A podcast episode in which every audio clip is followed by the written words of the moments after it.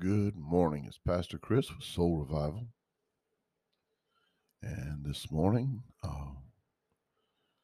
going to be talking about something a little bit different. And we'll be talking about business affairs, how to handle your business. And I want you to just look at something real quick. Psalms 37 is what we'll be reading. But first, let's go to the Lord in prayer. Heavenly Father, Lord, I just ask that you guide us and you lead us. Hold us accountable, Lord. Hold us accountable to you. Hold us accountable to our commitment to you. And Lord, just bless this day. It's in Jesus' name I pray. Amen. So when we look at business, Psalms 37 is one that come to mind first. It says, look at those who are honest and good, for a wonderful future awaits those who love peace. You know, guys, so many people this day and time, they just go to work, and they don't enjoy what they're doing. They're just out trying to make the buck.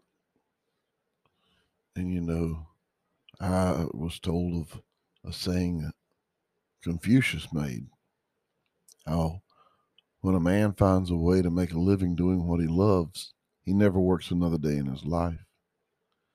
I think there's a lot of wisdom to that. We definitely need to enjoy what we're doing. And if we don't, we might want to look at something else.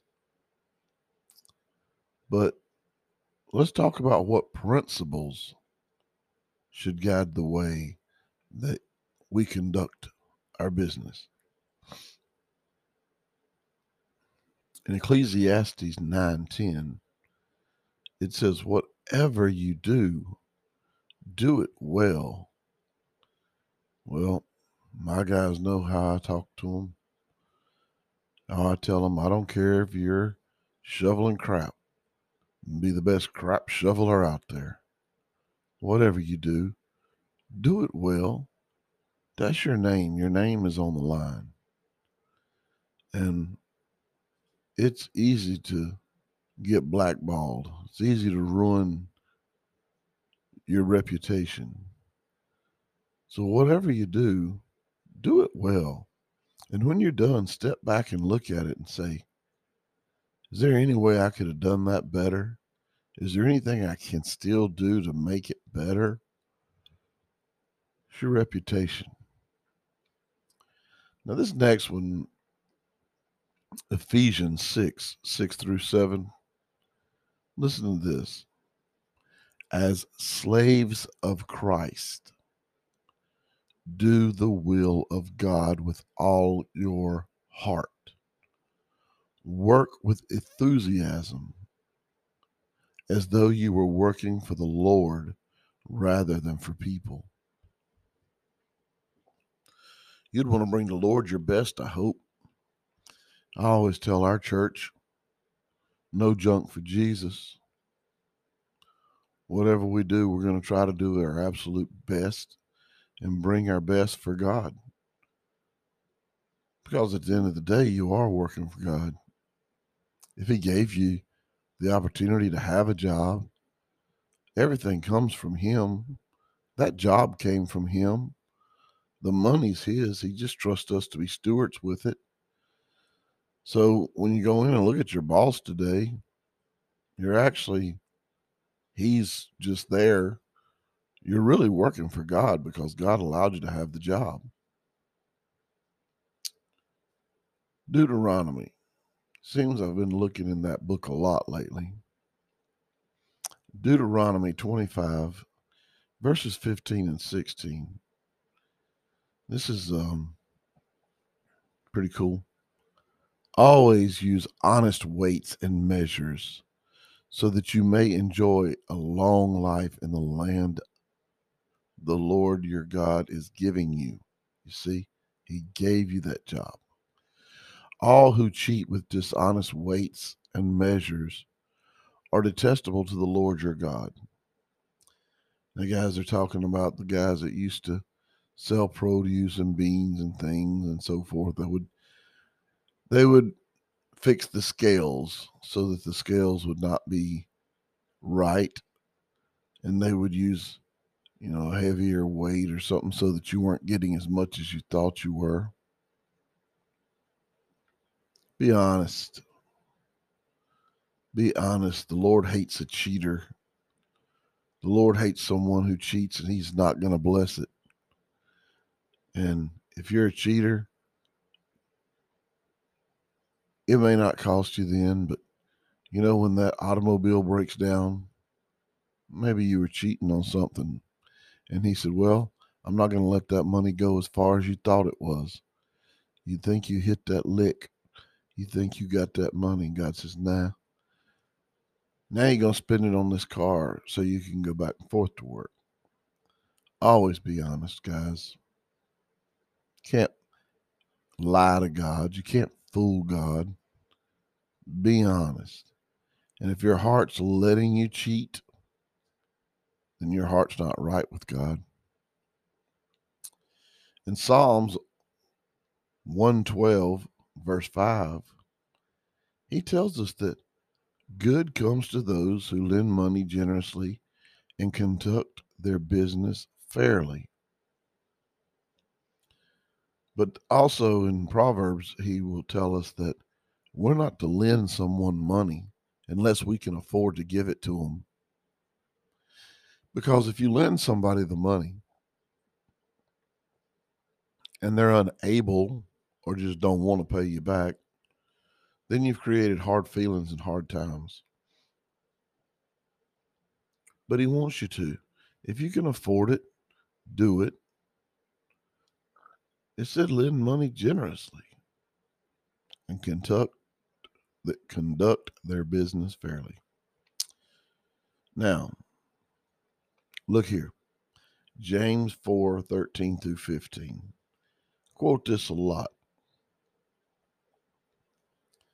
Look here, you who say, today or tomorrow, we're going to certainly town, and we will stay there a year, and we will do business there and make a profit.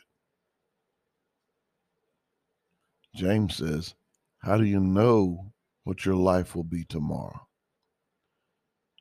Your life is like the morning fog. It is here a little while, and then it's gone. What you ought to say is, if the Lord wants us to, we will live and do this or that. James 4:13 through 15. I've heard it that a fool, only a fool will say what he's to do today or tomorrow, because we're not promised tomorrow. You know, when I was working as a volunteer with senior citizens at a home here in Hermitage, I had a father figure, and he gave me the best advice. Live for today, but plan for tomorrow.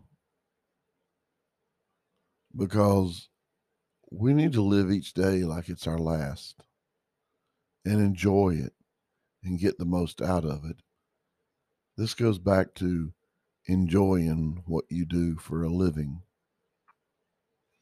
And if you're not, start making plans.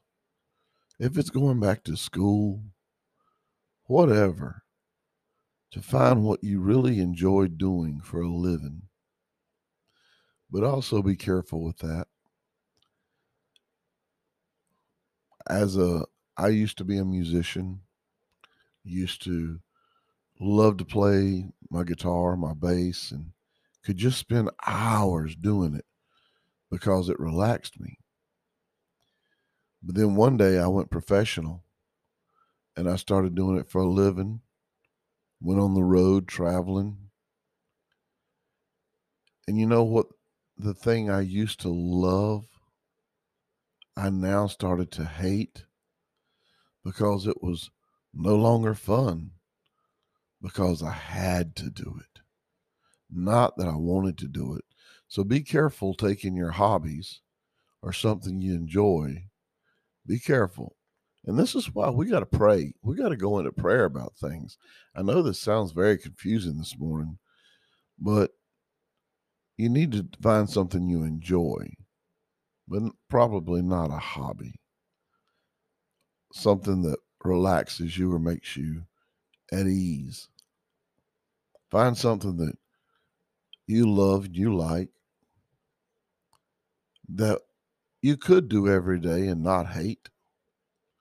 And whatever it takes, let nothing get in your way of reaching that goal. And continue to pray that God will help you get there.